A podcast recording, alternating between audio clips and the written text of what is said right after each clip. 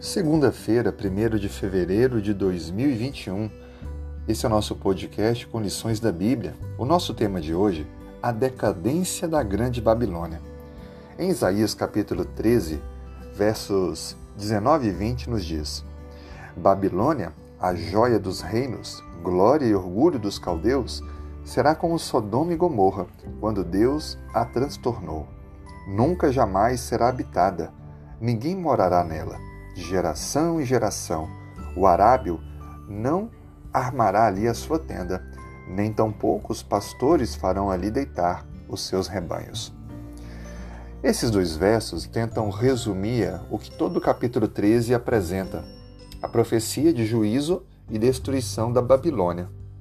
De fato, Deus estava antecipando que aquela nação cruel, ímpia e moral, ela seria totalmente destruída e quando olhamos para a história, de fato isso aconteceu.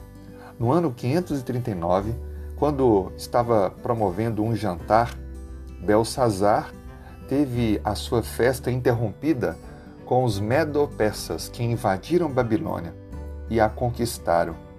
A partir daquele momento, a ruína de Babilônia se estabeleceu.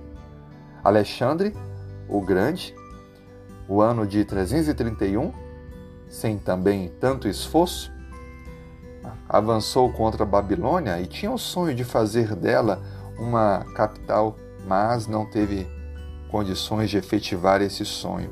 A destruição de Babilônia de fato se efetivou como cumprimento do juízo divino e até hoje assim o é. Ela foi uma das belezas do mundo antigo, mas hoje não passa de ruínas. Há uma pequena porção distante aonde moram algumas pessoas, mas jamais Babilônia foi reconstruída como uma grande cidade. Isso ilustra que a palavra de Deus ela é verdadeira e fiel, e de que os juízos de Deus eles se efetivam. A decadência da grande Babilônia foi um anúncio de que aqueles hoje que também inclinam-se ao erro, à desobediência e à prática do pecado, também serão julgados e para sempre nunca mais voltarão. Deus, ele tem uma mensagem para mim e para você. Uma mensagem de amor, de perdão. Um tempo oportuno para receber a sua graça e para sermos alcançados pelo plano da salvação. Lembremos dos juízos sobre pessoas, lugares no passado, como advertências para o último juízo que virá Apocalipse 14 diz: Vem, e aquele que vem deve temer a Deus e dar glória, porque é chegada a hora do seu juízo. Cristo está voltando.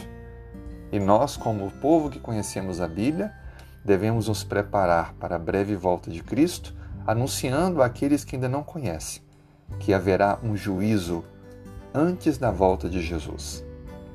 Que nesse dia você possa estar mais pertinho de Cristo possa receber a graça dele e viver um compromisso de amor e fidelidade. Que Deus te abençoe.